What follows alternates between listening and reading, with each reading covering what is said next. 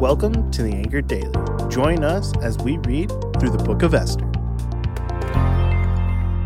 Hello, podcast listeners. This is Angie on your podcast dial. I hope yesterday you had an incredible Resurrection Sunday with your family and friends. Up from the grave he arose.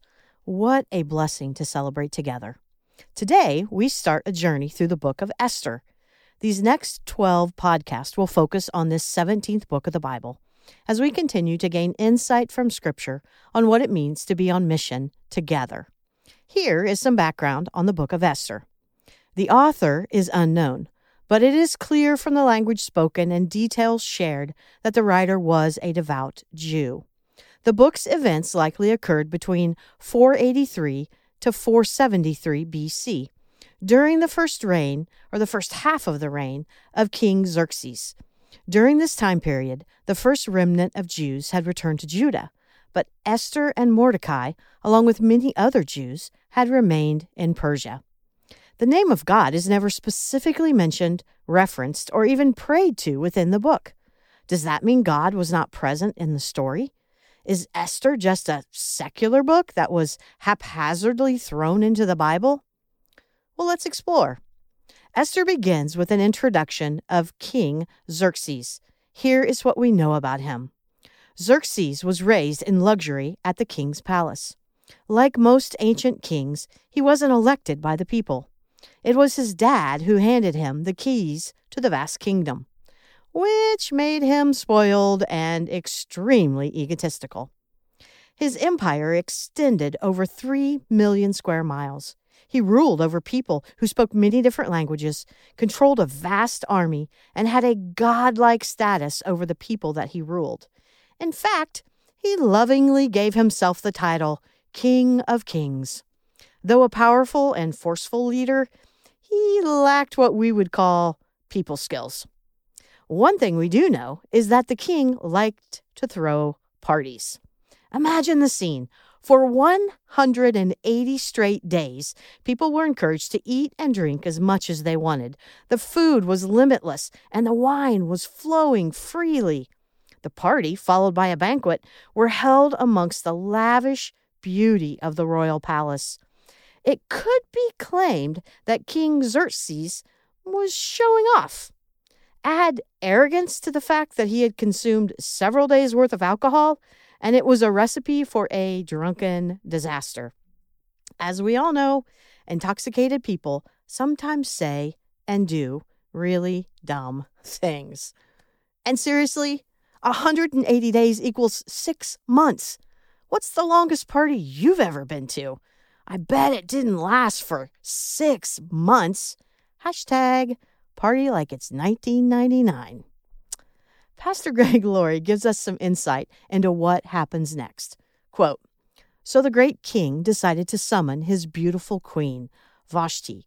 She has she was to come in among the drunken subjects and be paraded about.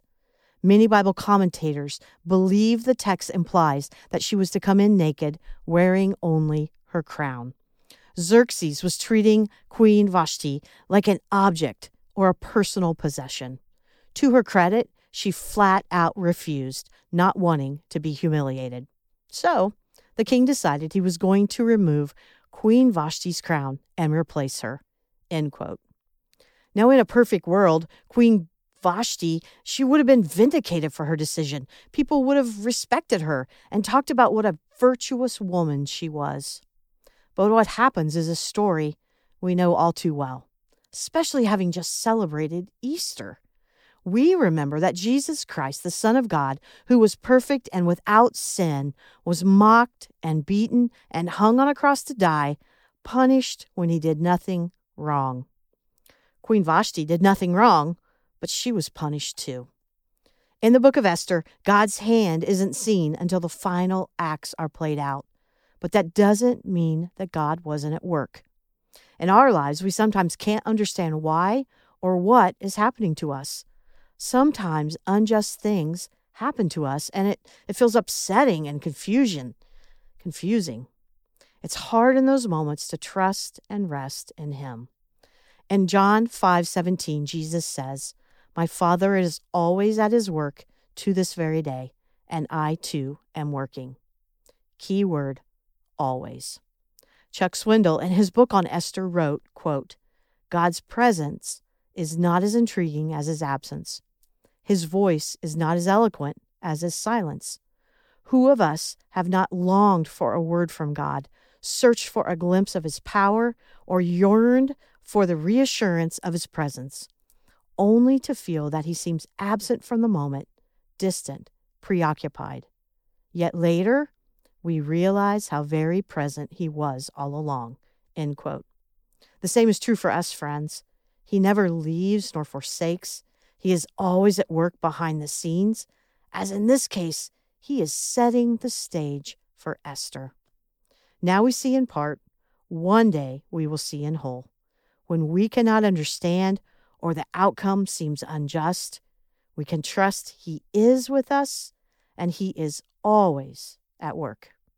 Amen. Thanks for joining us today. If you want to check out more podcasts just like this, you can go to bethel.ch and you'll find amazing selections of podcasts and much more. If you'd like to get in contact with us, you can email us with podcasts at bethel.ch. See you next time.